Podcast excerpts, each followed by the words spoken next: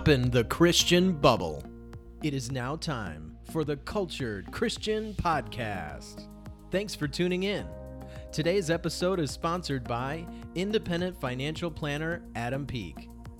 Join us as we provide commentary at the intersection of culture, tech, and faith. On today's special interview episode of the podcast, we answer some questions like Where is God in all of this COVID stuff? How should Christians respond in a hyper polarized political climate? What's the secret to being content in 2021? And finally, are we living in the end times? All this and more coming up on this jam packed interview episode of the Cultured Christian Podcast. And we are here with Daniel King. We are doing this episode called Keeping Your Faith in Troubled Times. And Daniel, how are you doing today up there? And where are you at? Seattle? Yeah, I'm in the Seattle area and I'm doing well. I'm doing nice. well. So yeah. he is just uh, about three hours north of me here. I'm down in the Portland, Oregon area, and he is up in Seattle. So we're kind of uh, left coast buddies. And uh, the reason why we have Daniel on the podcast today is that I met Daniel through Reddit. So there's been a few episodes here where I met some guys through Reddit. Uh, most notably, I met some guys in Japan, actually, if you go back through the catalog there and chatted with some guys across the world. But I met Daniel through Reddit and he was kind of looking for a guest share, I think is how we called it, where it's like I come on his podcast, he comes on mine, that sort of thing. And so I was recently on his podcast and we'll link that in the show notes.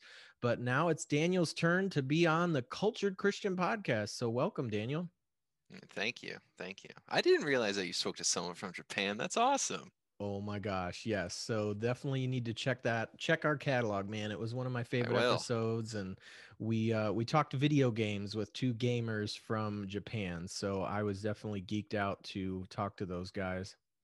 Oh, I mean, you and I could probably do that for a solid hour if you want to scrap what we're going to talk about now and do that. We could definitely do that. Well, sidebar, I will flex here a little bit that I recently got, I acquired a PS5. So the last oh, two okay. weeks, I know the last two weeks I've just been on the couch, just r- playing Spider Man and Cold War and just loving this new system. So yeah, maybe that's a, a second episode we can do is gaming. Yeah, that'd be sick. That'd be sick. You're lucky you got one of those too, because I know that they're really hard to get. Well, and we said it in the last podcast that I actually had to.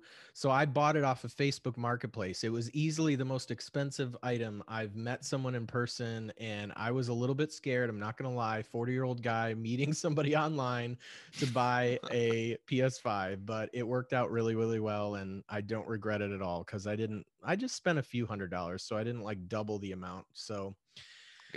But yeah, so let's talk about you, Daniel. So tell us again, our audience is listening. What, tell us about yourself. You know, you're a podcast host, obviously includes some about the podcast, but who are you? Who's this guy up in Seattle? Why should we have a conversation with this guy? Well, this guy up in Seattle, uh, his name is Daniel. Um, I, I mean, I'm, I'm a very typical guy. Like, I don't want to try and you know beef myself up or also downplay myself you know i'm a i'm a guy who went to school um, close to actually where you're living um, and graduated with a uh, christian leadership degree.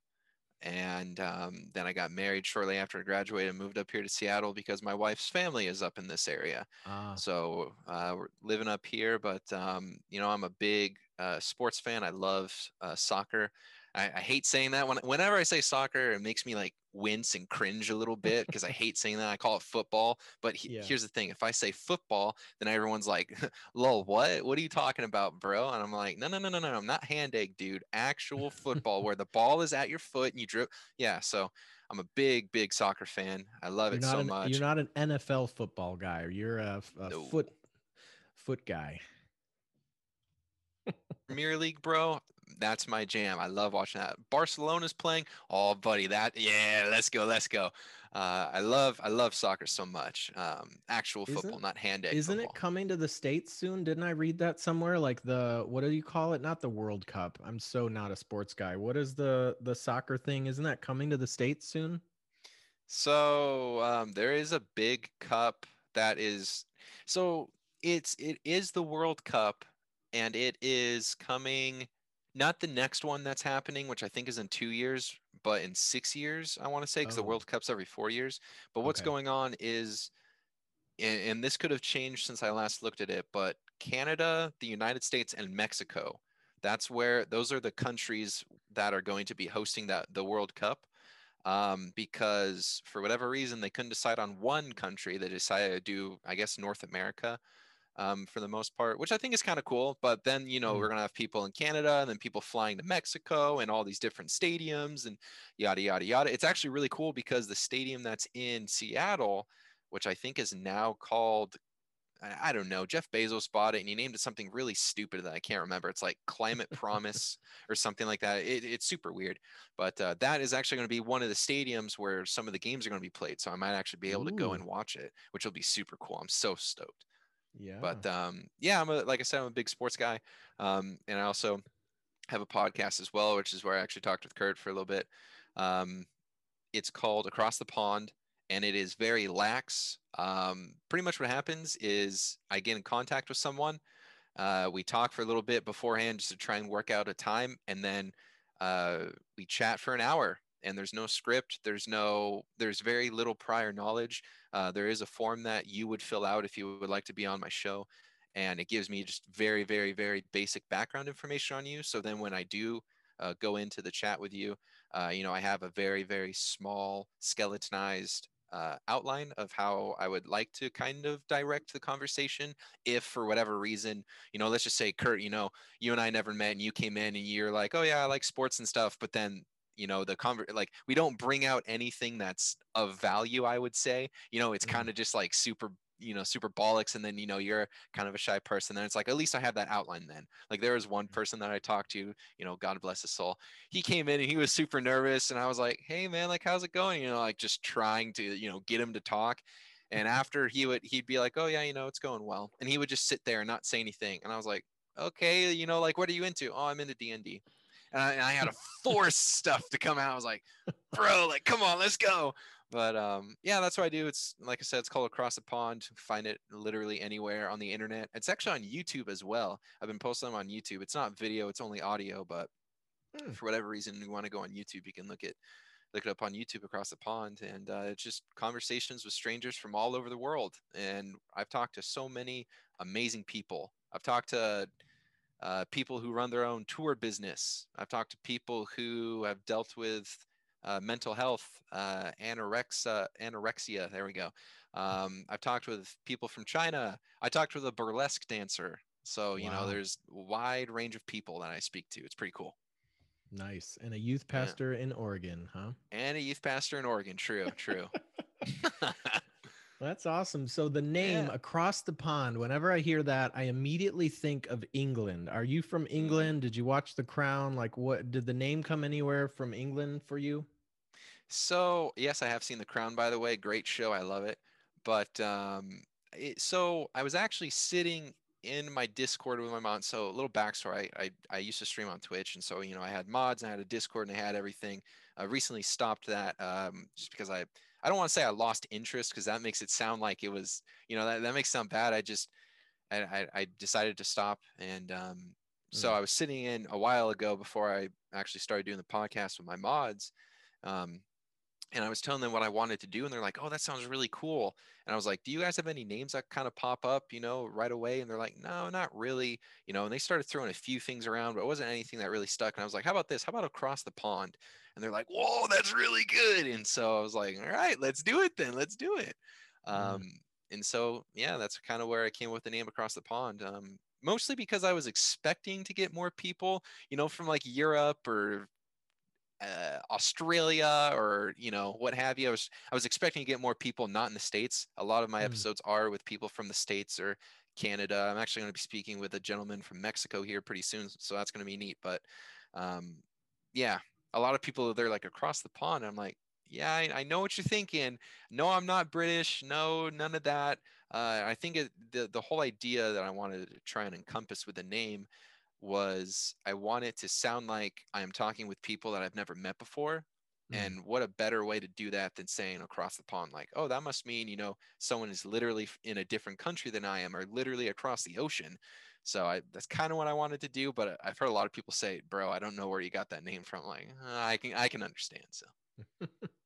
well, I like it. I, for one, like it. I think it does uh, draw the listener in. And yeah, across the pond, I, I haven't looked it up, but I imagine if we Googled it right now, I mean, it was probably in media somewhere that a, a, news anchor somewhere, you know, first mentioned it of connecting America with England and just, yeah, that term across the pond for me does mean like a global, like we're talking with people around the world. So you did a good job of of naming what you're doing on your podcast. And with that, I'll say, I mean, you haven't really uh, we haven't talked about this, but I'll put it in the show notes. You know, if anybody on the listening end of this podcast is interested in being one of your guests, I assume you'd be cool with chatting with somebody who listens to this podcast, right?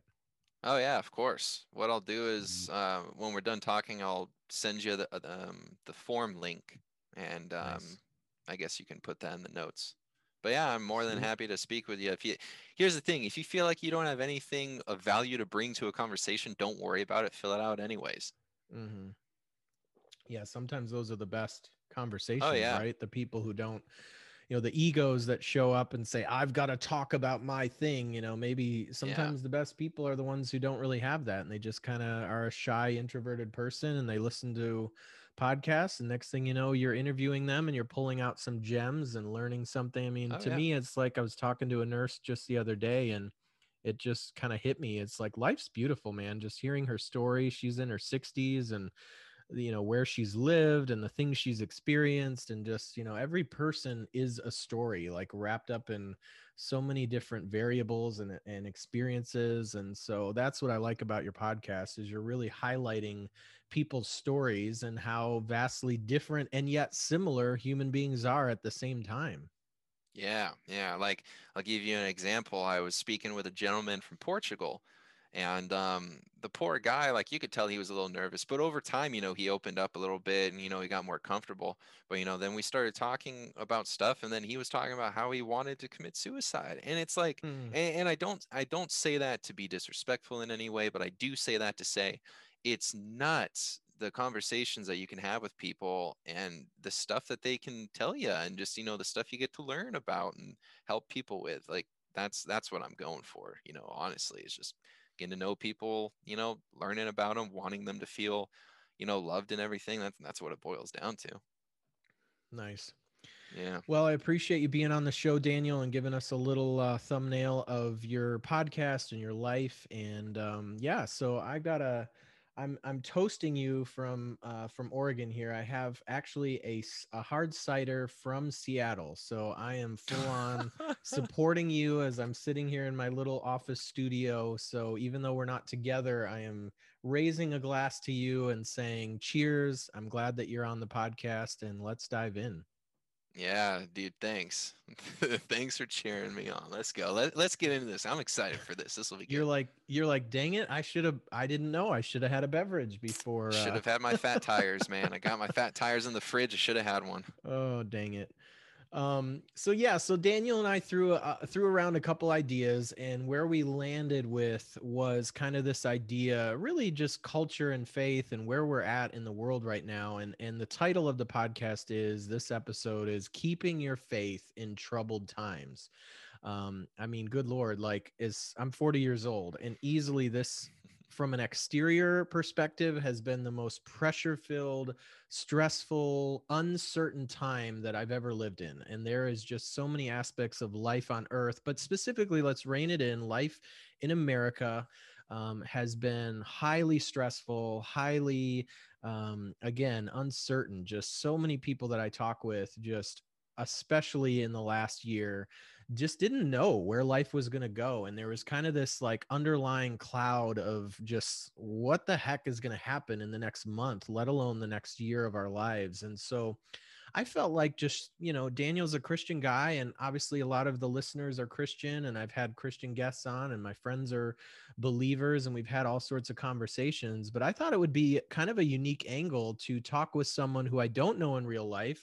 You and I haven't had anything longer than that hour conversation on your podcast. And so, in some ways this really will be unscripted we have some questions that we've you know looked at and discussed um, but now we're going to kind of dive in and, and let it breathe a little bit and kind of kind of go through it. And so i want to start with us talking about um, something over the last year that's kind of bothered me again and it, some of it is just getting older i think. I, I know i'm noticing my age and one of the things that i noticed in this last year is it seems like there's a question that no one is asking, at least publicly. Like in the past, when a natural disaster happened or something big in the world took place, even on CNN, Fox, whatever news outlet, you know, the major news outlets, there would always be a question about where God was in the midst of it.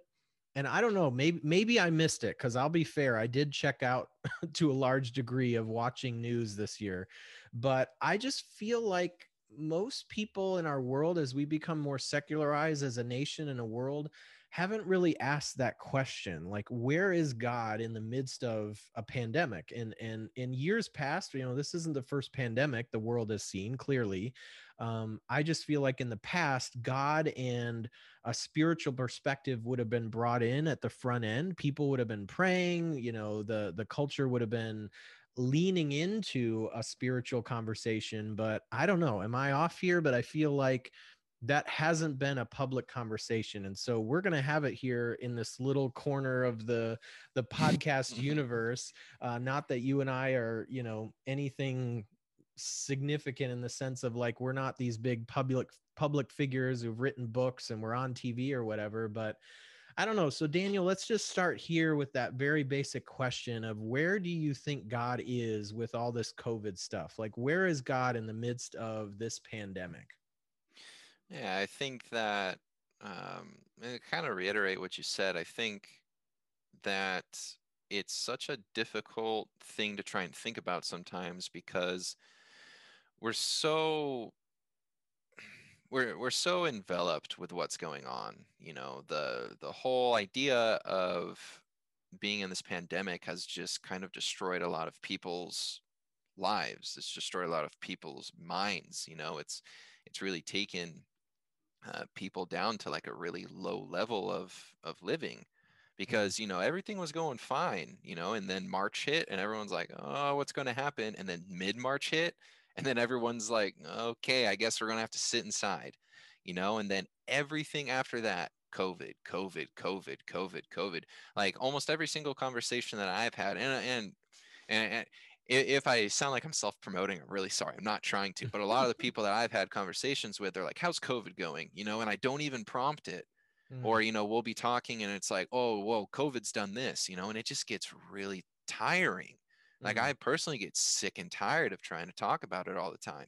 Just because everyone is talking about it and every like we we know it's here. We know it's around. It's it's not something that's hidden. It's in plain sight, but it's just consistently coming up. And then you have those people that are super radical left or super radical right. And they're like, no, we have to literally stay inside because, you know, that one person, and, and, and I don't mean to be disrespectful in this, but no you know, like we have to stay inside because old grandma Sue's life matters. And I'm not saying that it doesn't, but then you have the people who are like, no, like it doesn't matter, like she's going to die anyway. You know, you have both sides and everyone's screaming so, so loud. It just becomes exhausting, is all.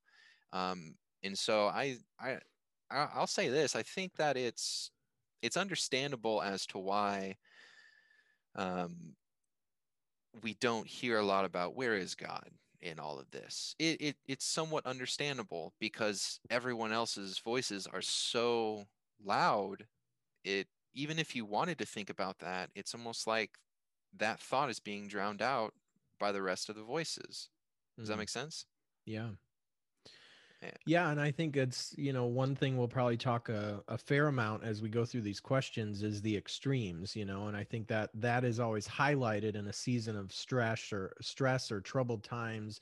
You know, the extreme views kind of are amplified if you will and so there is to me the the two sides i see is like one side is living in fear we're so afraid like i have friends again dear friends and family who are fearful they are scared in the midst of this season. They are afraid of dying ultimately afraid of contracting you know this disease. And then the other end of the spectrum is like the criticism to the other side is there's just stupid people who just ignore the fact like it's almost like they're living as if there isn't a pandemic going on you know? And mm-hmm. so one of the themes that we talk about a lot on this podcast is finding and living in the messy middle. It's like stop going to either extreme uh, let's find the middle ground between the extremes and and and that's where i would answer the question is i think god is somewhere in the messy middle. I think that you know you look at scripture you look at life and it's easy for pastors to again stand in a pulpit and kind of do either extreme. They can say well covid is god's judgment on mankind and you know they mm-hmm. make it into god has authored this to punish us and to judge us as a nation and a world um, and and a lot of guys do that with cancer or they do that with you know any number of personal and kind of corporate struggles and and troubled stuff you know things that you know they they make it out on the one end to be like god is is mad at us and god is passing judgment and we deserve that and so here's how we respond. And then the other extreme is just kind of like oh god has nothing to do with this you know god's not a part of this. This was created in a in a a market in Wuhan, China, and God is not at all a part of it. I mean, China is not a Christian country, and there's so many, you know, ways that you can argue it's just free will, and He's allowed it to happen, obviously, but He has nothing to do with it. And so, I think mm-hmm. my theology and my perspective is, uh, and it's messy because it's harder to nail down and it's harder to say with authority, like, this is where God is um, but i just i wrestle with on a personal level with things like cancer again and i have a disease called crohn's um, but it's mm. just like whatever thing in your life that you're suffering through um, it's easy to blame God or ignore God. And so I kind of want to try to find a middle ground because I think at times, if you read scripture, like there is clearly times where God does judge mankind and he does bring in uh, natural disaster or disease, famine, you know, certain mm-hmm. things into a culture to get people's attention. I mean, gosh, is there anything that typically gets our attention more so than a pandemic where your friends and neighbors are dying of of a disease that's caught through coughing on people? Um, yeah. So I don't know if you have more to say on that, but I just think that is that's where I'm at. Is it's somewhere in the middle of those two extremes, and it's really hard to to draw out because again it's easy to go to one side or the other but i think god is somewhere in the middle. Uh, i would so I, i've actually thought about this a lot because i've been trying to to figure that out as well um, and i've i've listened to a lot of different uh, religious viewpoints a lot of different pastors talking about it a lot of different people you know saying this or that or the other and I, I i've almost come to the conclusion that it's not that um, you know he isn't there because of course god is always there. Even in the midst of the the struggles and the the crap that's going down you know all the the um, you know all the junk like he's there. Mm. um, but a lot of people don't see that necessarily because um, they have the idea that if there is a god then why would there be bad? Why would there be evil in the world um, and the thing that I've kind of come up with to to answer that point is that it's not that God necessarily, you know, condemns the the bad stuff to happen. You know, it's not like God's going to sit there and be like, well, you know, I'm I'm feeling a little evil today. You know, I'm gonna I'm gonna mm. kill off, you know, Joe Schmo down the road. You know, mm. like his life's done. Like I'm done with him. You know, he blah. No, that doesn't happen. But what does happen is the sin in the world that affects us every day on multiple different levels. You know, like we have, of course, you know, the spiritual aspect to us, you know, the mental, the physical, the emotional. And who's to say, you know, that sin itself doesn't affect those those uh, levels, you know, even I, don't want to say without God's permission, but it's not like he's condemning it. Does that make sense? Like he's yeah. not saying, you know, like I'm going to I'm going to make you, you know, blah blah blah, you know, like I'm going to I'm going to do bad to you because I'm God and I can. No, that's not going to happen. Um, yeah, you know, like he lets bad stuff happen, but that doesn't mean that he is the one who is doing that, if that right. makes sense. Uh, because ultimately, I think that, um, you know, God the reason that a lot of bad stuff happens is because it's almost like uh like a test or like a tr- nah, I, I I take it back. I don't want to say test because test is definitely the wrong word. I would say more like a trial or more so of like um like a uh I can't think of another word, so I'm just gonna say trial again. But um, you know, like it happens because you know God's God is give, putting us through that to give us, you know, a stronger outcome to help us be better than who we are.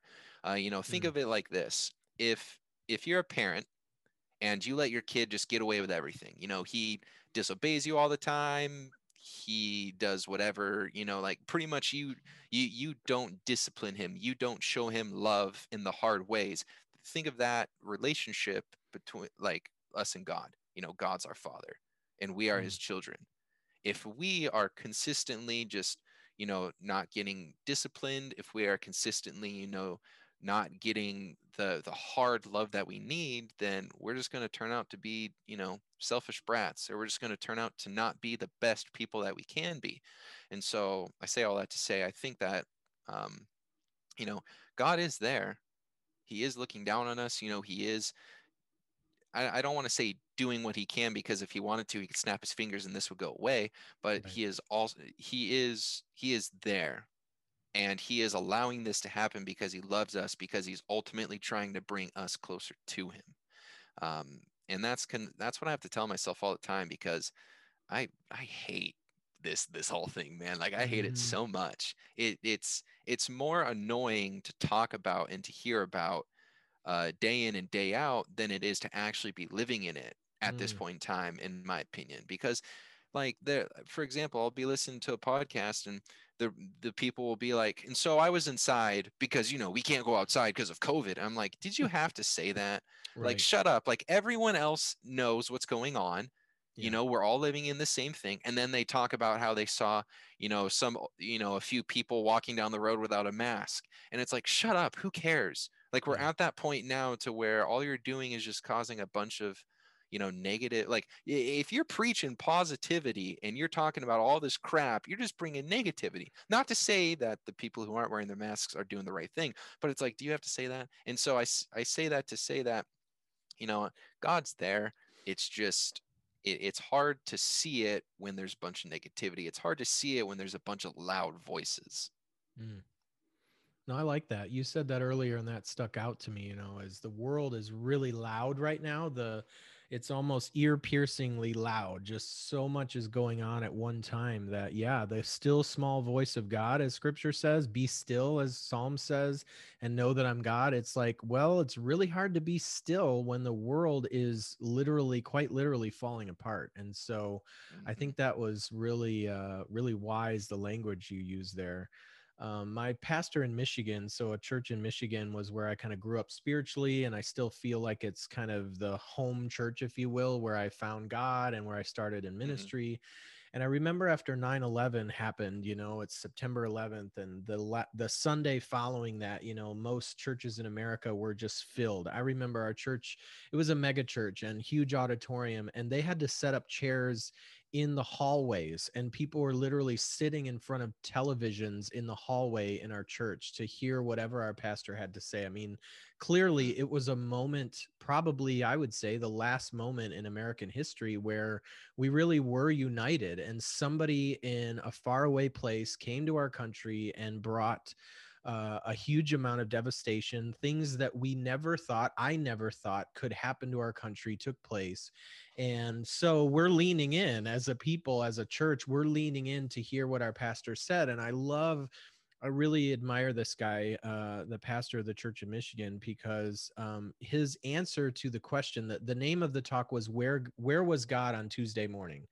And so that was, man, if there was a question that people were asking as they showed up at church, was like, where's God? Like, where is God in the midst of this? And his answer, I'll never forget it. it. It felt really trite when I first heard it. I was like, okay, that's really cute. Nice answer.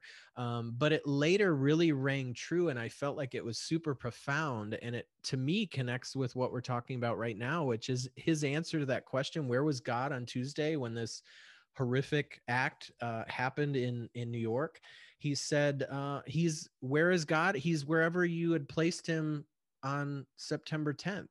you know Mm. it's like we we so often want to make like these big moments and we're like where is god and it's like well where is god where was your god in your life before that moment took place? You know where was god in january of 2020 what was going on in your life and and how connected to god were you before this pandemic hit? Because that's where he's at you know? It's like god is a gentleman in the sense that he's not forcing himself on anyone. He is in our lives to the degree to which we want him to be. And so if i have him close and i'm praying every day and i'm reading the bible and i'm living out my life my faith in in public and i'm not ashamed of him and all those things then that's where he is in the midst of the pandemic. Like in some ways nothing shifts. It's it's the reality of of our relationship with him. And so I think again, however imperfectly that may answer the question, where is God? Um, when it relates to us as individuals, where He is is wherever we place Him. Do we place Him in a place of honor, a place of significance in our lives, or is God something that you you know go to church every Easter, but the rest of your life you're not even thinking or considering God? Um, to me, it's not uh, surprising then that when a pandemic hits, you're kind of like, oh my gosh, where is God? I have no idea. Um, Mm. so I don't know. That just for me, again, was a profound answer to a really uh, complex uh, question where is God? And and God is full of mystery, man. It's like a lot of things he doesn't want us or doesn't seem to want us to know. Um, so let's Mm. uh let's kind of take a right turn here because i feel like the other thing in 2020 that was um especially hard was it wasn't just a year filled with a pandemic it was an election year and if it was a normal quote unquote election year you know you go back to what was it george bush and al gore or even obama and you know i forget who who was running against obama the first time Wasn't it Mitt Romney? yeah, I think Mitt Romney. You're right. Um, and so you know that that in and of itself maybe wouldn't have been that big of a deal, but my goodness, 2020 we had Donald Trump versus uh, Joe Biden, right? And it's like, wow, like could you think of a more you know it's like i just think back on 2020 it felt like a movie man. It's like the economy and for all the crap that trump got and and you know again if you hate trump that's you have a lot of valid reason, reasons to hate trump. I don't necessarily like him but to go back to january of 2020 our country our economy and things were unemployment was record lows and just so many things even though there was still crap it seemed like a lot of things were in the right place and going in the right direction. And then we launched into an election year with a pandemic. So, coinciding all of the where is God in the midst of a pandemic, we also had this hyper partisan, hyper polarized political election. And so, it made me think you know from your perspective daniel how how do you think how should christians respond to hyper polarized politics because my goodness are we not in a season in our country where you kind of have to think red or blue black or white you have to Hmm. think in these two camps how do christians how do we move forward in that how do we how do we respond in hyper polarized politics Yeah, I, I'll say this. I, I think it's. I, I, just feel like I need to say this. Um, Mhm. I, I think it's really stupid when someone says, "Oh, I don't like so and so person because," and then they list just a bunch of reasons why they don't like that person, not because why they don't like you know what they do. And that's what I saw a lot going on with both sides, both Dems and Republicans, talking about each candidate. They're like, "Oh, I don't like Trump because." you know, he said some racist remarks back in 2016 or whatever it was. And I'm like, are you serious right now? Like, you're, you're really going to go way back there? And then I saw some people say they don't like Biden because of whatever happened years and years ago. And I'm like, can we please forget about that? And because here's the thing the presidency, it, it shouldn't matter necessarily if you if you don't like the person like of course you don't want to vote for someone that you hate but at the Mm. same time you don't want to vote for someone that's not going to do anything for the country and so there's so much uh, back and forth on both sides about just a bunch of logical fallacies. They're just literally attacking the person. They're not actually talking about, you know, any of the policies that they were trying to put in place. I'll stop there with that because it's just that was also blown out of proportion. Um, but I feel like Christians should respond um, first of all by understanding that God put government in place. Hmm. You know, it's not something that people just all of a sudden, yeah, I'm going to do this. No, like God put that in place. It says in the Bible, God, I'm sorry, I can't give you a, a, a verse, but you know, it says, you know, obey your government authorities unless if they tell you yeah, pretty Romans much to 13, do things. I believe. Yep. Yeah. Unless if pretty much they tell you to do things that are unbiblical.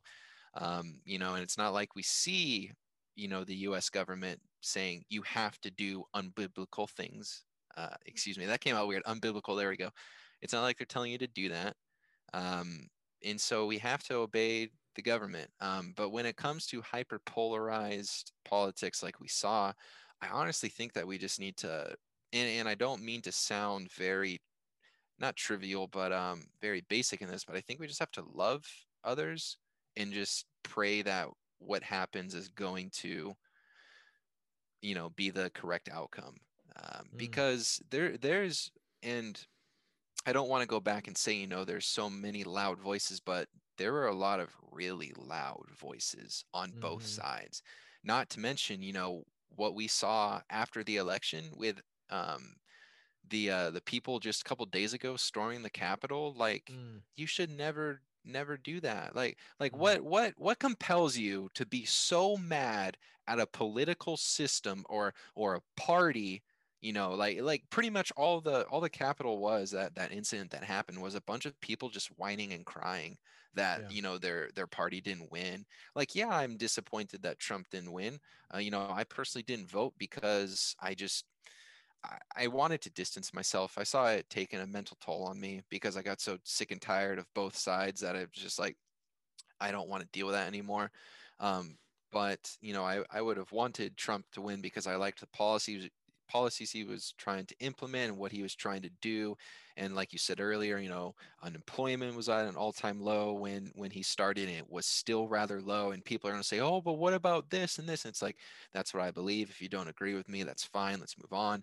But um you know just mm-hmm. because i saw you know the person who i didn't necessarily want to win win that doesn't mean that I'm going to go and storm the Capitol and try and mm-hmm. riot and all of a sudden start, you know, inciting violence and, you know, yeah. speaking out about white supremacy and all like that's that's horrid. That's awful. You don't do that. You don't throw a fit because someone that you didn't want to win won. You don't do that.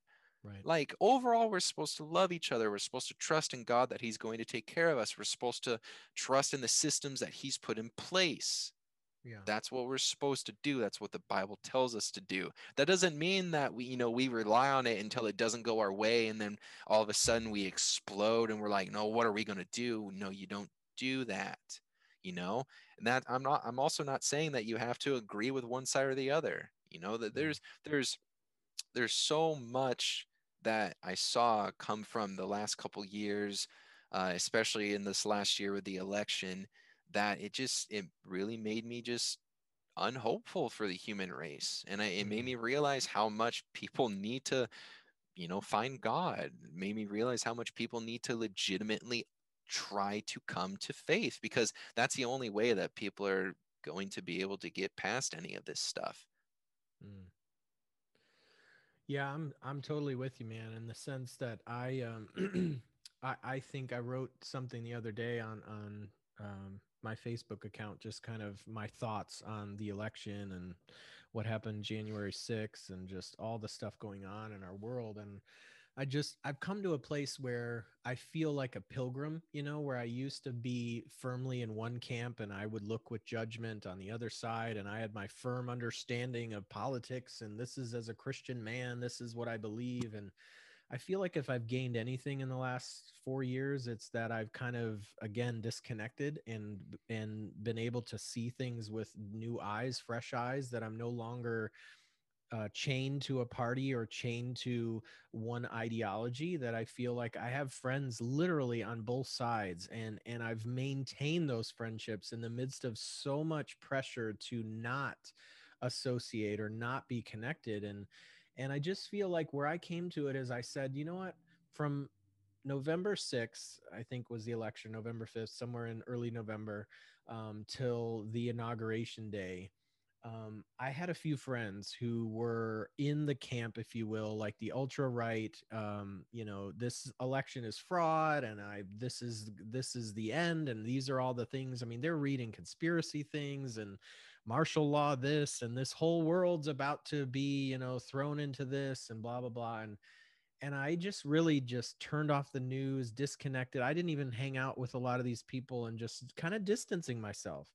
And none of the things that they talked about took place you know none of the stuff that uh you know these conspiracy theories you know 95% of them didn't come true and so i walked away and i said the difference between me and them the only difference was is their blood pressure and their wallets right? Uh, they were emptying their wallets buying up guns buying up you know taking money out of atms like just living in this very like posture of here's what's coming next and i chose to not do that and i i was kind of ignorance is bliss i didn't hear a lot of these things and i was just kind of living separate from from that and i you know moved across the country and i got a new job and so i've really buried myself and focused my energy where i think it should be which is my new job getting to know people meeting new people in a new community and and so i just again kind of anecdotal here but i just said the only difference between me and them was blood pressure was the amount of money spent on all these things and i'm like wow what an example because for all their complaining and all their tweeting and facebooking and parloring or whatever um, they didn't do anything like nothing really changed in washington. I mean aside from your vote these guys didn't really change anything through all their fears and all this stuff and so again, I'm talking about a, a, handful of my friends on one side. There are examples on the other, but I just feel like Christians can get so tribal, just like the country. We can feel like we, we as Christians have to be on this side or that side. And I feel like that is really destructive for a number of reasons. And I really appreciate the church I'm at and the churches I've been a part of. You know, the pastors have spoken out as like, you know politics are important be involved be educated don't be vanilla don't just you know have no opinion but also be very careful of it not becoming your obsession or your life as believers we are supposed to be a part of a different kingdom we're supposed mm-hmm. to have a mm-hmm. different king and supposed to be uh, not worrying about the things the world worries about and that's the irony with my christian friends is they worry and they get themselves into this frenzy over politics and over who's going to be president. And and again i have i have things that i like about biden. I have things that i'm fearful about that i do look at that and i'm like wow what are the next four years going to hold for our country? Uh, and the same thing with trump. There were things i like. There were things about him as a person as a ego narcissist maniac you know the things he said i would just face palm it all the time. Um, mm-hmm but to your point you know there were a lot of policies and as an outsider he was able to get a lot of things done that other presidents tried for 10 years and he just you know was able to to work it you know get that stuff done and did relatively a lot of things in in a short period of time.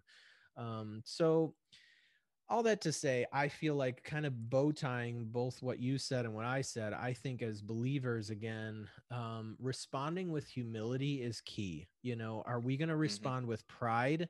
Like, I have the one opinion that's God centered. You know, it's like both sides kind of have this virtue signaling of we're the Christian party, we're the party that cares about the poor, we care about you, or we care about the, you know uh, the person with a different skin color whatever like each party kind of does that and i think yeah. as believers we need to be really loose handed like not not holding it strongly or firmly like have humility and say maybe my opinions aren't the best maybe i have more to learn you know and and that's again i think you know what i heard you say again i appreciate about you is you and i have met a lot of different people and you're talking to people on your podcast with all sorts of political um, different countries, different religions, different viewpoints, and the more that we do that, I think we we grow as people in our humility because we stop seeing everybody as like us. They're they're just just like us, and you start to see like people have legitimate opinions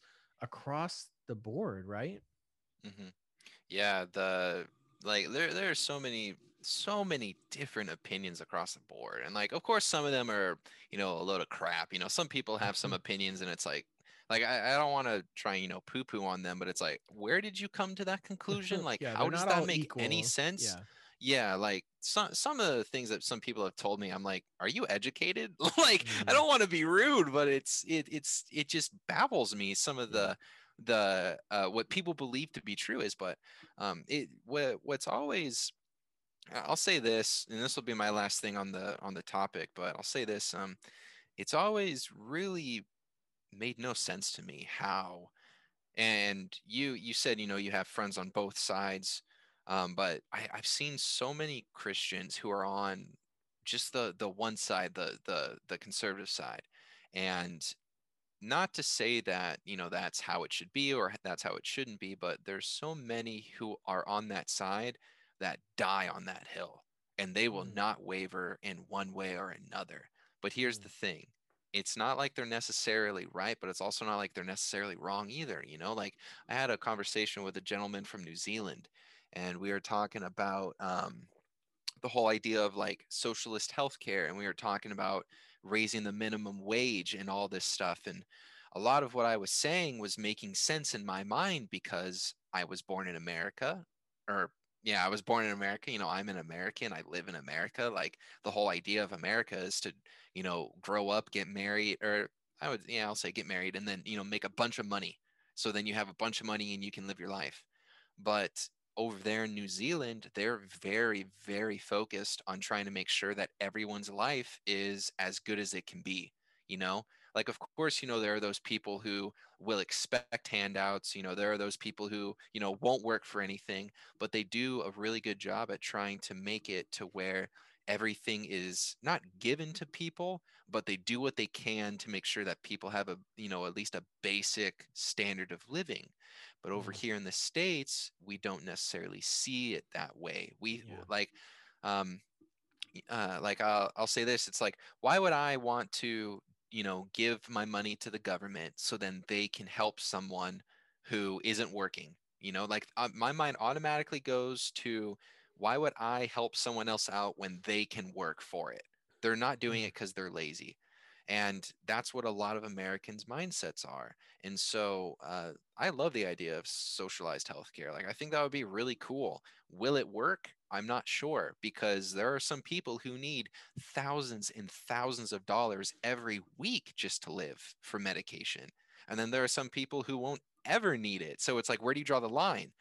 But i say i say all of that to try and uh, to reiterate my point along the lines of there's so many Christians who are on one side and they're so conservative, um, and they just they they poo poo on the other side about everything. It doesn't matter what it is. Just oh, you know, well, drinking's wrong. Oh, well, well, you know, this president drinks, so I'm not going to vote for him. Like I've heard people say that before. We're And so far like- beyond that, though, right? It's like, Oh, oh, my god. oh, yeah, yeah, like yeah, yeah. Yeah, yeah. Like I, i'm just using that as an example. Yeah. but I mean, it's like it, it just it, it blows my mind that people are so they they don't they don't just stop and think and they're like you know what's good what's bad That they're just so they're so one way and that's not how we should be you know like mm. we are human beings that have a mind capable of processing information and the ultimate goal is to of course glorify god on the planet that that's what we're supposed to do. We're supposed to glorify god and lead others to him. And what a better way to do that than to try and take in more information to potentially better ourselves to help help out our brothers and sisters. And we don't see a lot of people doing that. We see a lot of people just saying mm, no i'm stuck in my way. That's how it is. That's how it's going to be. Um, and that's how it's going to go like of course you know that that's not that's not everything you know you of course have to look at policies and you have to look at you know if you agree with different things that the uh, potential candidate's going to do or what the the party does you know i understand that but at the same time you know we see so many people just on one side and they don't look at the other side and try and even work with them they're they're Mm. just so constrained and chained in their ways you know Right. like i i was raised to believe that republicans are the way to go and if you think the other side you're wrong and I understand kind of where they're coming from because you know Democrats are more for abortion rights, which I'm against. You know they're more for X, Y, Z, and some of that stuff I might be against. You know because of my faith, but that Yeah. doesn't mean that they're necessarily wrong. Like Right. you can support you can support a person in a party, but not support that that thing that you don't agree with if that makes sense because here's the thing not everyone is going to be 100% with with what you agree Mm-mm. with they're not always going to do the things that are correct there's always going to be one or two or three or four or five things that are against what your faith is or against Right. what you believe to be morally correct and so it's like I- don't know. I think ultimately people just have to be more open minded and they have to trust in God that Yeah. they're making the right choices. Yeah, and dude, what another major problem which connects right with what you were saying there at the end is the two-party system. I mean, I feel like gosh, the last two elections, it's like we're not even eh, we're not even electing a person anymore. We're just trying to not have the other person or the other party in power. You know, that's that's Oh, most of my friends, you know, in 2016 when they voted for Trump, it was, well, I don't like Trump. He's a terrible hor- horrible narcissist, womanizing, terrible person. But here's here's the huge but uh, I really don't like Hillary Clinton, you know? So it's like, I think the two party system in America right now is part of what's gummed up the system. And again, as believers, it's amplified because it's like, yeah, I have a myriad, I have a spectrum of beliefs on policies and different uh, issues. But if you force me and you say, Kurt, you can only think A or B, right? If it's only one of two options, then you kind of force people to be in one camp or the other.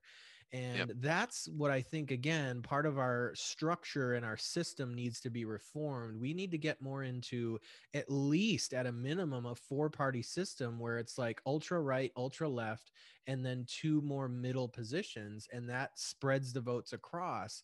Um, with money and all the political money that's there, you know, I don't know when and how that's going to be a reality, but I just, again, m- kind of ending this question by saying that I bl- I blame the media and the two party system. I think that the the problems we face in politics today are primarily the media which which amplifies issues that people don't really care about or people aren't necessarily divided about but they feel when they walk into the voting booth like oh i have to vote this way because you know that's what cnn told me that's what fox told me that's what's Oh, yeah. important right it's like Yeah. who the hell cares what's happening at an NFL game, right? But because of the media, we all suddenly had an opinion about what happened at an NFL game. You know, it's like there's so many what I feel like are small issues that were amplified. And then in the office or, you know, hanging out with your family and friends, you have to choose. Well, surely you believe this. And I'm like, I wasn't even thinking about that. But if you're going to force me, you know, so I just really feel like, man, I'm praying and I'm hopeful.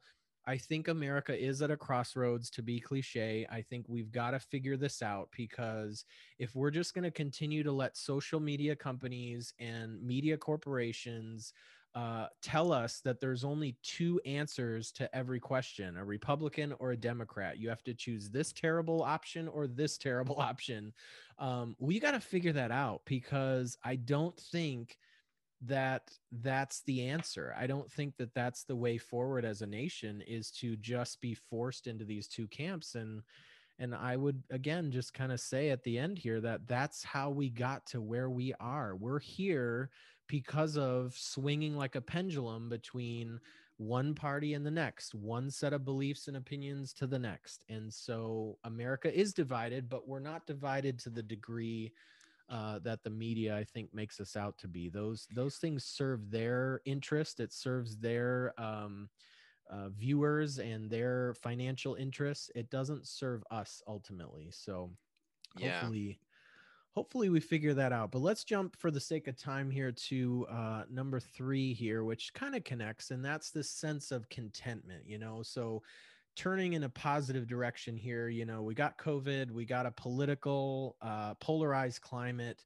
Um, how do we find contentment? How do you and i live in this world and still enjoy it? So we're not just again swinging from all these issues in this troubled time that we're living in.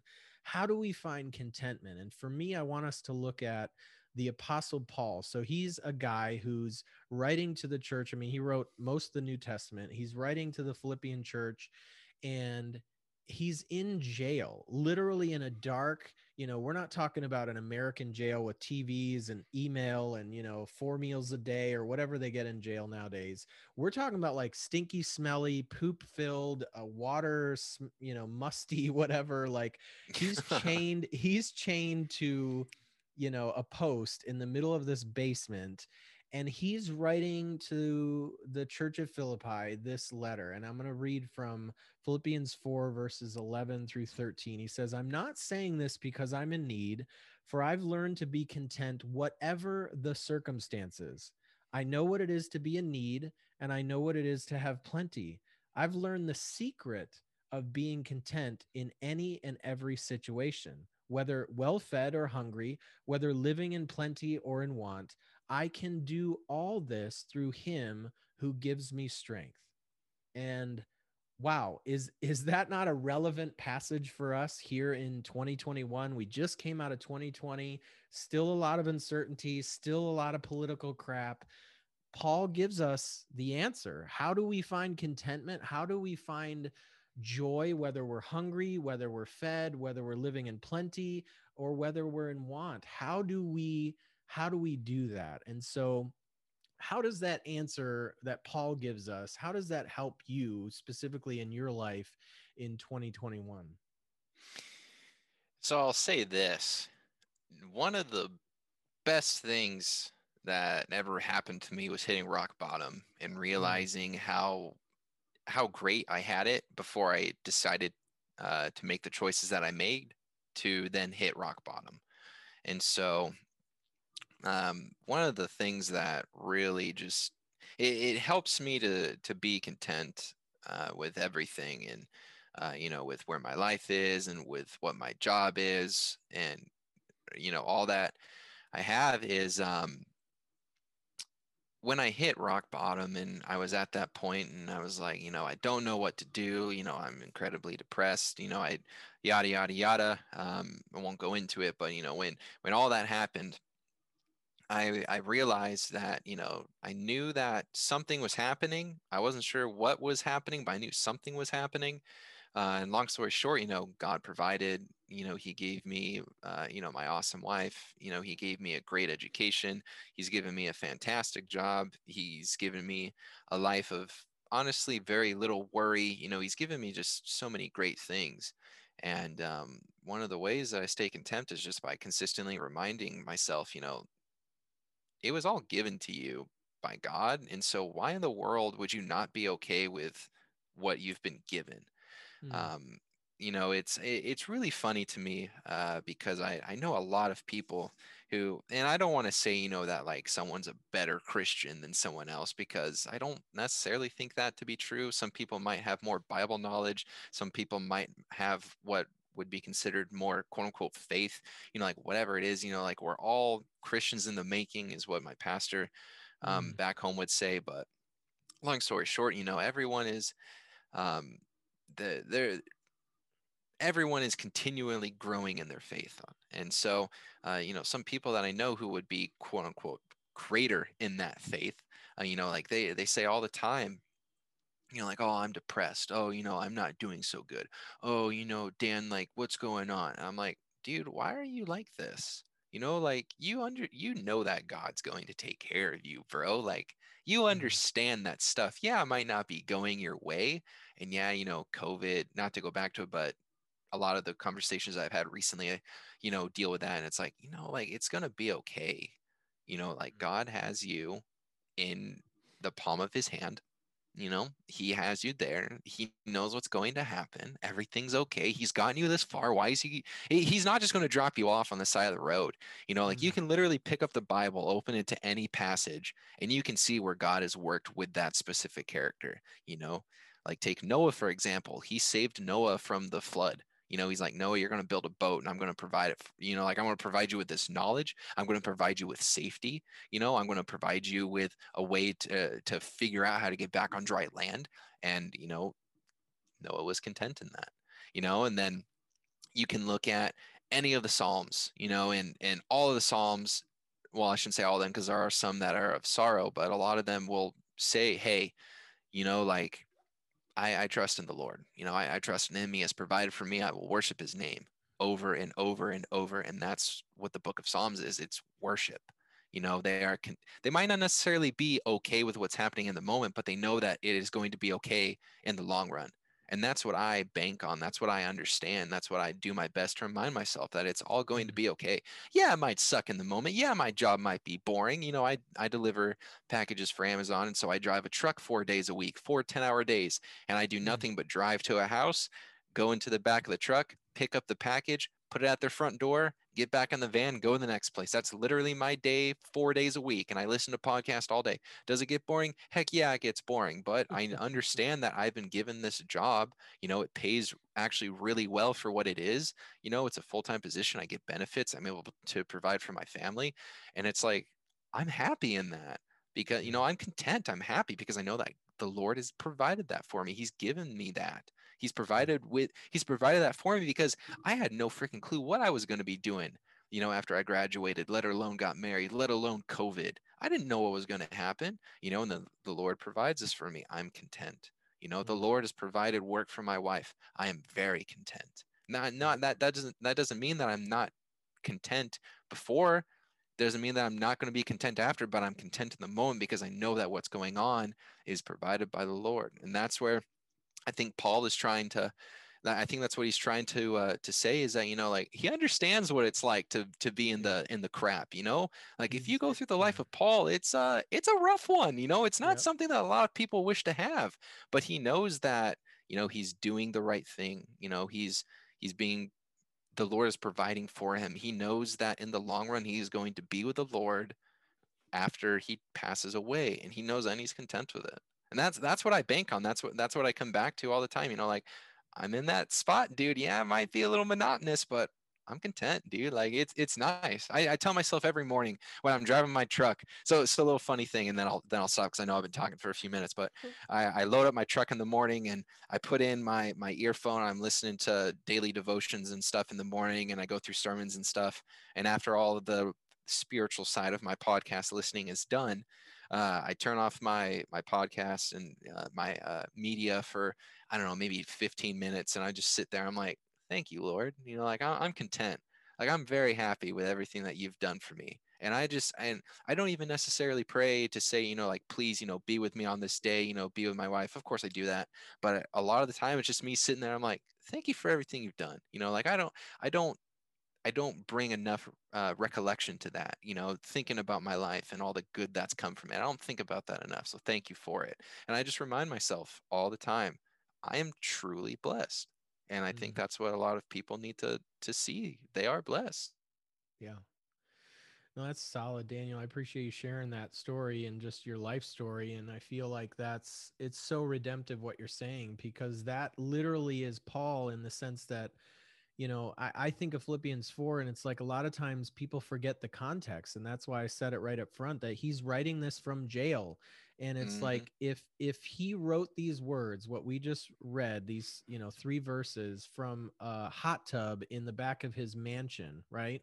Like it's it's got a much different tone and a much more significant um you know example for us or model because of where he's at and to say that you know we as american christians we read this and it's like we're always thinking of well fed and living in plenty. No he's saying i'm content even when i'm hungry and we even when i'm in want and so i'm mm-hmm. sure there's listeners who are listening and they're like yeah that's awesome dan like you're you're married you have a job you're you know whatever. What about me? I lost my job. I have a cancer. I'm i'm thrown out of my house. I'm estranged from my whatever relationship. Like that again is the thing in christendom especially western christendom that we don't we don't lament we don't go to that place of like even when shit hits the fan god is still god. Even when there's a pandemic and your grandma dies your wife dies you're you're in a country where the politics are just upside down and you feel like the world is literally the foundation of your life is being ripped apart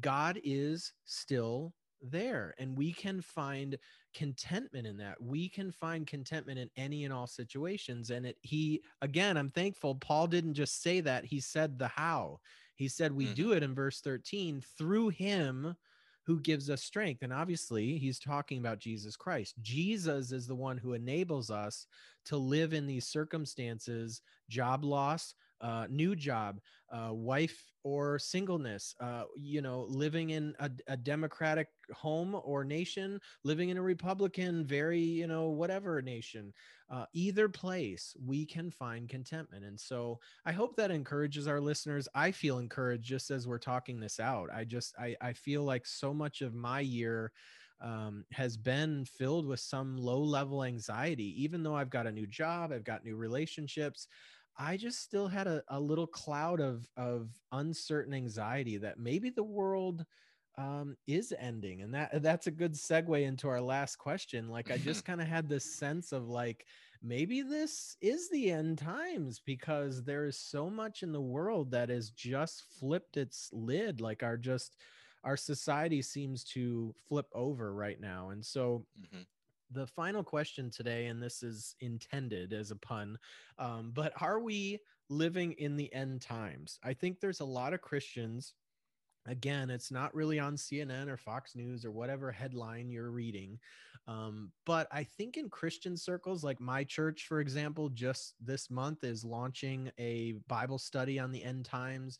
I've read a lot of guys, uh, again, on podcasts or nationally known churches there really is kind of a new, renewed uh, interest and conversation happening about the end times. And so I'm going to ask you, Daniel, your your answer that question. But I just want to say, for me, whenever I talk about the end times, uh, again, I'm a simpleton, I'm a simple guy, and for me, I always look at it and I'm just like, what generation hasn't been in the end times? In the sense that time is linear so, right from Jesus' death till now, we're always the generation that's closest to the end. And no matter what happened in your generation, whatever happened in your lifetime, there's always things in our, you know, 50, 60, 70, 80 years of life, if we're lucky on this earth. There's always moments we can freeze and we can say, oh, end times oh here's here's a thing here's something right like it's pretty hard to find a generation that didn't experience a world war, a famine, a pandemic, a natural disaster, whatever, a nation being thrown overthrown. Um, so in that sense, I kind of look at the question as a simpleton, and I'm just like, well, yeah, we're living in the end times because every generation has lived in the end times until they died, and then a new generation showed up. Um, so where are you at with that? Do you do you feel like with the midst of COVID, like are we living in the end times? Uh, let me just say this real quick, because I, I want to yeah. go back real quick to the last question, and um, because you said, you know, like, oh, Dan, you know, like, what if I'm depressed? You know, like I've I've been in bad situations and stuff, and I'm mm-hmm. here to say that like you can't get through it. You know, God's gonna bring you out of it. It's not something that He's just going to, you know, it's not like you're there and it's not going to get any better. Yeah, it doesn't mm-hmm. feel like it at the time. Trust me, I know, but that doesn't mean that it's not going to get good. It will get mm-hmm. good you know like god's going to be there you know he's got you by the hand. It's just a matter of fact if you're going to take the steps. Um eh, anyway going to the to the final question um i don't know. Um you know it's something that i thought a lot about and it's something that my dad's been saying for years but it's not something that i mean like yeah there's things that have popped up and you know if you look in the book of revelation you go through it yeah there's some stuff that you know starting to come up blah blah blah blah blah. But it's like i don't know because here's the thing like I was I was thinking about this a little bit. What about the people that when World War II started?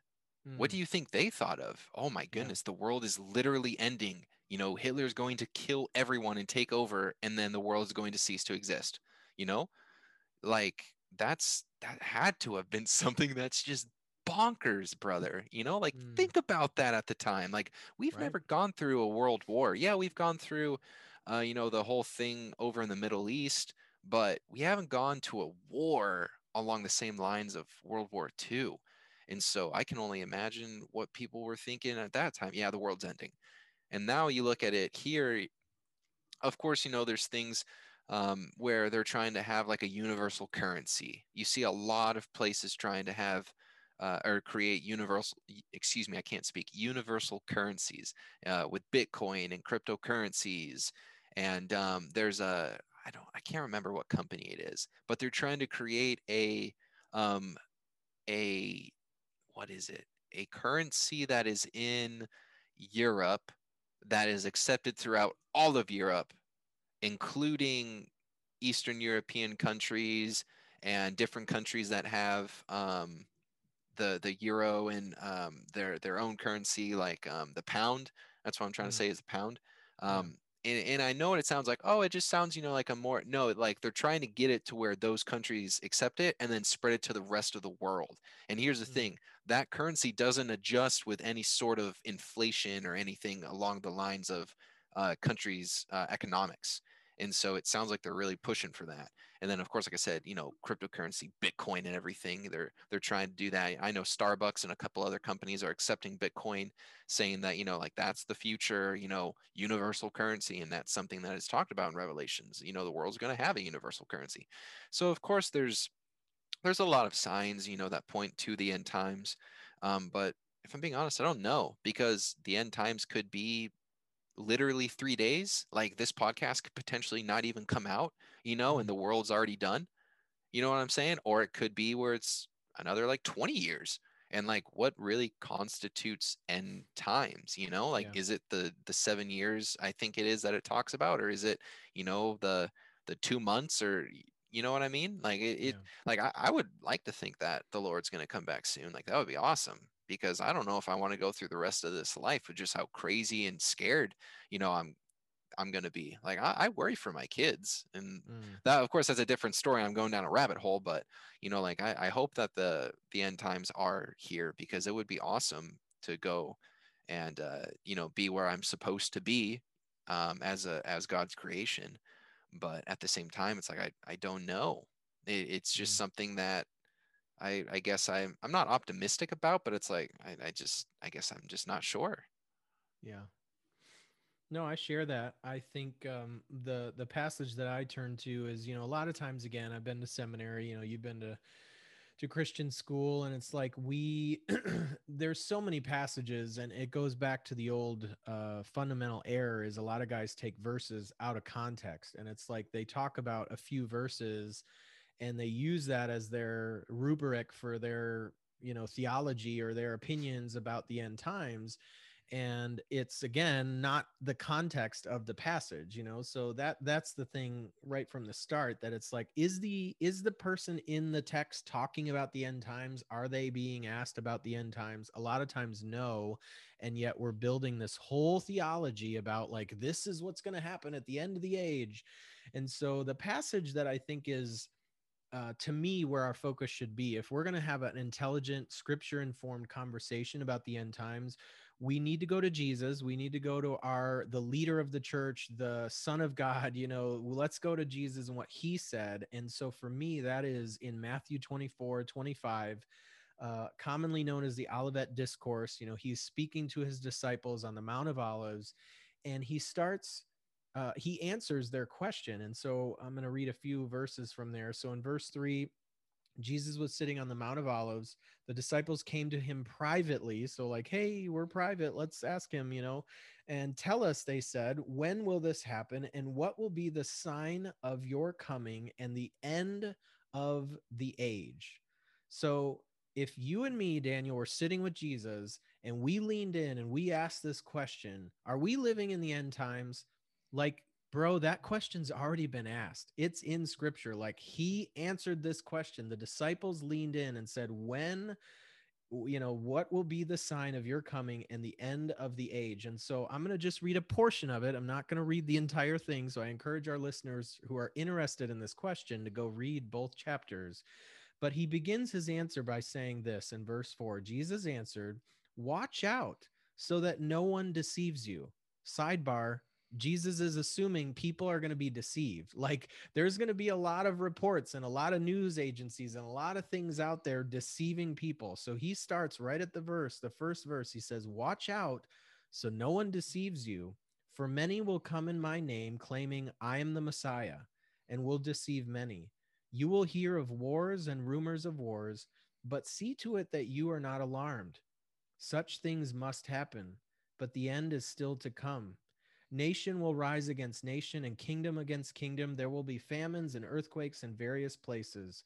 all these are the beginning of the birth the birth pains and he goes on to there and gives some more signs and more examples um, but i think that is a really good passage for us to to come to and and what i want to highlight and kind of bring you know bring this home uh, my pastor at the church I work at now, I've only been there, you know, two and a half months, but he again has been asked so many questions in the midst of COVID about whether or not we're living in the end times. And as I mentioned earlier, he's going to do a Bible study and talk about that, a class. But his answer he shared with us in like a staff devotion recently. And he just said, kind of similar to what you just said. He said, I don't know. I don't know if we're living in the end times or not but he said and this is this is the key teaching that i think even jesus said in the passage we just read which is he said it's clear whether or not we're living in the end times christ was clear that we're supposed to live as if we were.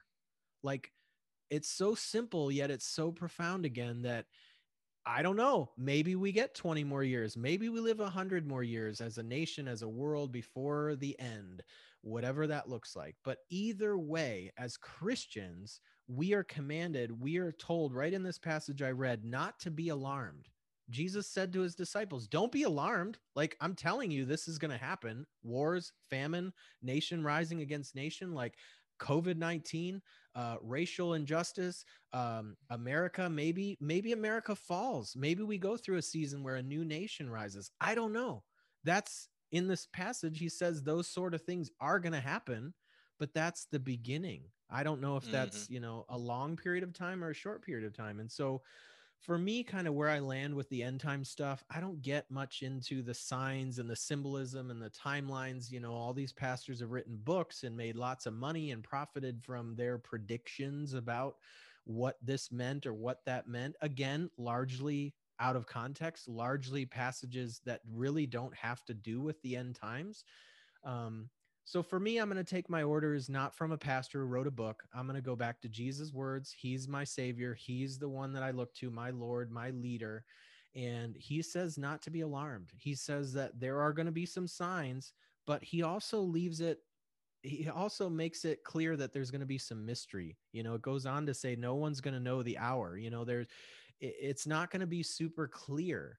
And so we're still supposed to lean in and live uh, a Christian life, a God centered life, a life that's leaning in to uh, to what God wants. And as you said earlier, you know, to glorify God, like that's what we're created for. That's what we're supposed to be doing with our lives, whether or not it's the end times, whether or not you're well fed or hungry again, whether or not you live in a mansion or you're in jail or you're black or you're white or you're poor or you're rich we're all called to the same sort of uh, posture when it comes to our faith. We're supposed to become more like Jesus and live in a way that would honor him.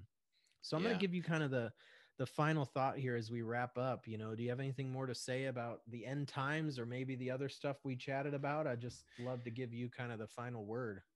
Yeah, the the one thing I do want to say is I, I really don't want to know when the end times are coming personally because I don't want to stop living the way that I know I should be living, all because of something that could be soon or it could be in a few years. Does that make sense? Like I don't want to yeah. stop, you know, living my life and you know trying to do what I know is right and provide for my family and you know I, I don't want to stop any of that living for the lord doing doing all of that i don't want to stop that just because i think that you know the end times are are upon us you know like mm-hmm. yeah it, it might be but then again you know the lord said like you don't know the day or the hour like no man knows when it's going to happen so like why would you try and stop? And why would you try and like you know almost prepare i guess is the best way to put it when you mm-hmm. don't know? Like right. keep living your life. Keep doing what you know is right you know keep living for him and keep pointing people to the lord and that's what you need to be doing. Why why would you want to know when that could be a thing you know like who cares if that if it's tomorrow or the next day because as soon as you know then that's going to literally change everything you're going to stop because you're just going to be does that make sense does that does that sound yeah. like i'm you know just kind of talking out of my butt because that's something that I've thought about a lot. I just don't want to stop living the right the right way, the way that I know I should be living, all because of something that could happen within the next couple days. But then again, we don't yeah. know how long it's going to be.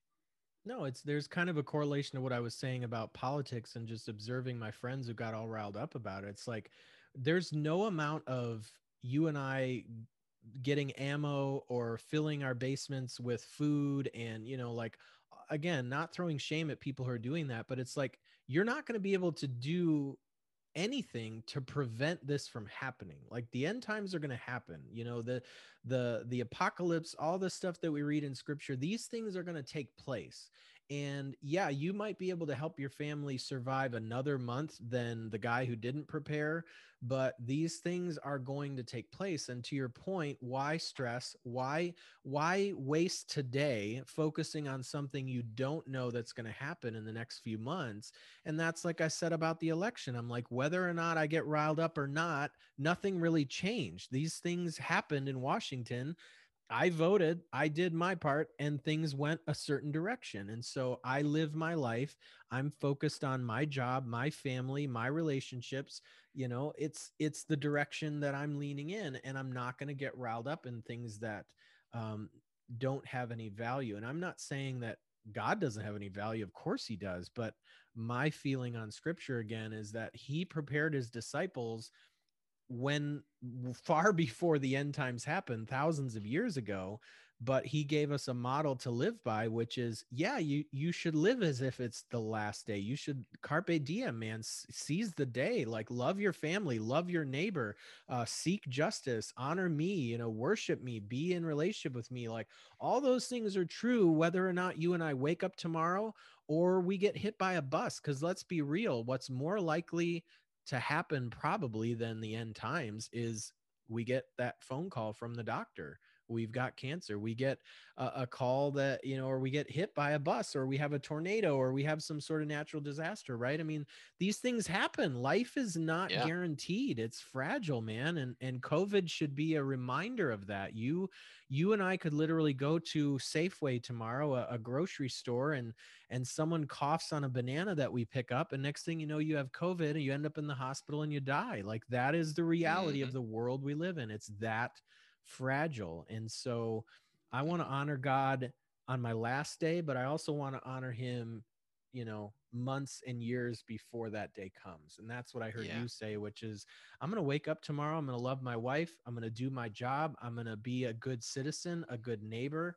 Um, I'm going to seek to honor God, whether or not it's the last day or I have a hundred years left, you know, like who knows? You live up in Seattle. Maybe Bezos is going to make some thing that makes us last forever if we pledge allegiance to to Amazon. True. You know? We get True. some new update and we can live a hundred years longer. Like who knows, dude? Technology is moving so fast. Yeah. Um, but hey, Daniel, and we yeah, go ahead. I was gonna say, I just want to say one more thing. Um, yeah. the the reason I say all of that is because I, I like to ask myself, you know, like what would Jesus do? And I don't want to give that stupid basic, oh, just what? No, like what would he do? Yeah he mm-hmm. know like of course he would know when when the you know when him he knows when it would end. That was, that's a weird question to ask but I, I i say that to say he would literally to the very last second continue to love others and continue to do what is right you know? He wouldn't he wouldn't put himself aside. He wouldn't go into isolation a couple days before. No he would up until the very last second very last millisecond help you know the needy help the poor help other people he would do everything up until that very last second because that's who he is and if we are supposed to be the embodiment of christ if we're supposed to live like christ then we need to literally take that and do the same exact thing that he would be doing and that's helping people out mm. So that that's where I that's where I stand on that, and you know that's that's why I say you know I, I could care less when the end times are here because I know that they're gonna come here when they're supposed to come here. You know, like why why why should I worry? I'm supposed to live like Christ, so I'm gonna do that. Yeah. And I was just reminded, as you said there, about Jesus not, you know, Jesus knowing the day. I, it reminded me of Mark thirteen thirty two, which is one of the the verses that says, "But about that day or hour no one knows, not even the angels in heaven, nor the Son, but only the Father. And so I was reminded as you said that Jesus Christ himself, he doesn't True, yeah. know. He doesn't know until the Father sends him. There's a moment in time in heaven where God's going to send Jesus back. He's going to be like, "Son, go back to earth."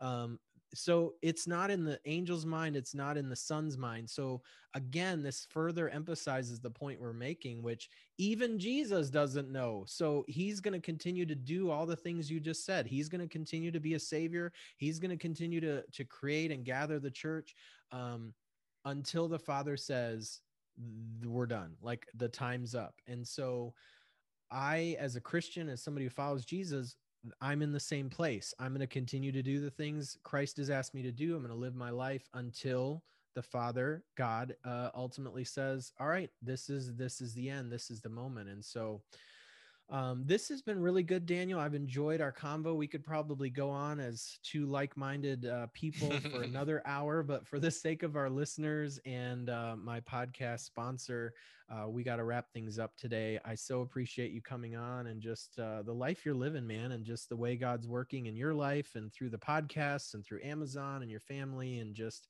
I wish you the very best, man. I know that we don't know each other in real life, but I've really enjoyed our combo and maybe once the uh, the pandemic is in more in the rear view mirror, maybe we can uh, meet somewhere and have a beer together and just uh, maybe uh, meet face to face. I would really enjoy that. Yeah, me too. That'd be fun.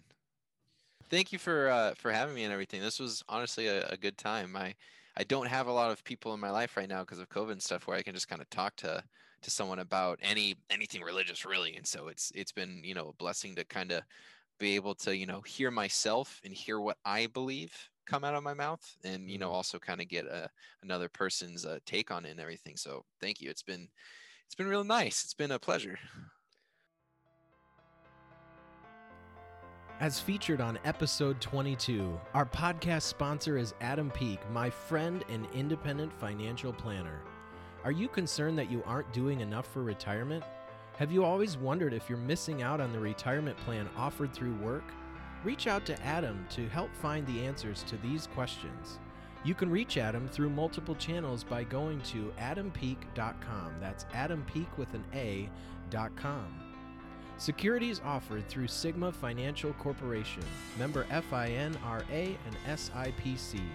Adam Peak, 300 Parkland Plaza, Ann Arbor, Michigan 48116 phone number 810 522 8169 or acpeak at sigmarep.com. Man, do I love episodes with guests. It is so fun to kind of switch things up and have someone else to talk to instead of myself but uh, seriously, I love these kind of uh, conversations. And as always, I'm inviting you guys, the listeners, if you are interested in being a guest, please send me an email, send me a text, a message, any way you can communicate to me. Really, folks, anything in the culture, the technology, or the faith section, I'd love to have you on, or at least have the conversation about having you on. It would be a great way to maybe for some of you to do something new, something maybe a little scary in 2021 and grow a little bit. Try something new like being on the Cultured Christian podcast. And so, if you liked what you heard today, be sure and hit that subscribe button so you don't miss an episode. As always, we hope you enjoyed this and all of our episodes on the Cultured Christian Podcast. Please join the conversation on our Reddit. Also, like and interact with us on our Instagram and Facebook page. Lastly, if you have feedback or topic ideas, email us at culturedchristians at gmail.com. We look forward to seeing you in the next one.